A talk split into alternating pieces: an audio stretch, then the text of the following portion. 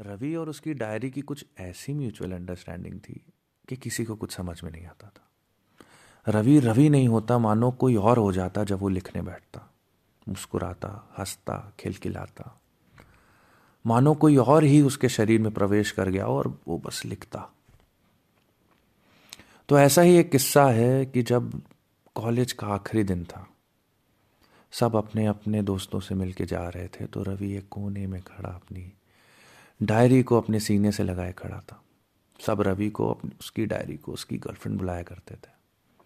लेकिन रवि जानता था उस डायरी में क्या था। उस डायरी में वो तमाम चीज़ें थीं जो वो नलनी से हमेशा कहना चाहता था। नलनी से एक बार एक सेमेस्टर ब्रेक में उससे कहा कि क्या तुम मुझसे मोहब्बत करते हो? तो उसने कहा, नहीं। तो उसने कहा कि क्या तुम मुझसे शादी करना चाहते हो? तो उसने कहा, नहीं। तो फिर वो एक्चुअली था क्या? रवि और नलनी की केमिस्ट्री क्या थी? ये दोनों बात नहीं करते, ये दोनों बस एक दूसरे को देखते और चले जाते। तो आखिर ऐसा था क्या उन दोनों के बीच में? एक चिट्ठी दी थी रवि ने नलनी को, कॉलेज के आखिरी दिन। उससे दो साल पहले सेमेस्टर ब्रेक पे नलनी ने उससे पूछा था कि क्या तुम मुझे मिस करोगे? और उस दो सालों के बाद उसने उसका जवाब दिया उसको।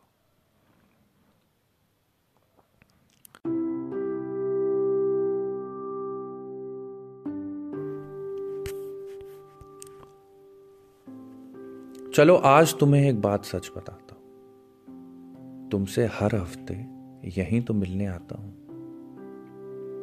ढूंढा करो खुद को मेरी इन बातों में। होता है शायद ज़िक्र। होता है शायद ज़िक्र तुम्हारा मेरी हर एक लाइनों में। रुकता हूँ तो लिखता हूँ। सोचता हूँ तो लिखता हूँ। ख्वाबों में भी तेरे ही बारे में तो सोचता हूँ। और फिर तुम मुझसे पूछती हो, क्या मैं तुम्हें मिस करता हूँ? तो चलो तुम्हें एक बात बताता हूँ। अपने गानों के स्वाद से तुम्हें कुछ बताता हूँ कि कितना तुम्हें मैं मिस करता हूँ।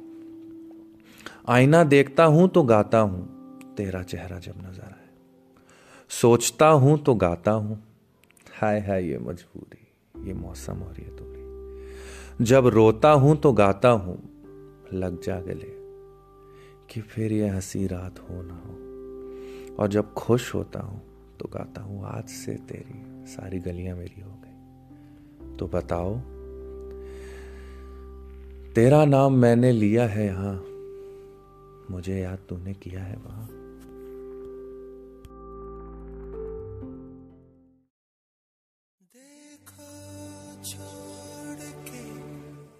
किस रस्ते वो जाते हैं। सारे रास्ते वापस मेरे दिल को आते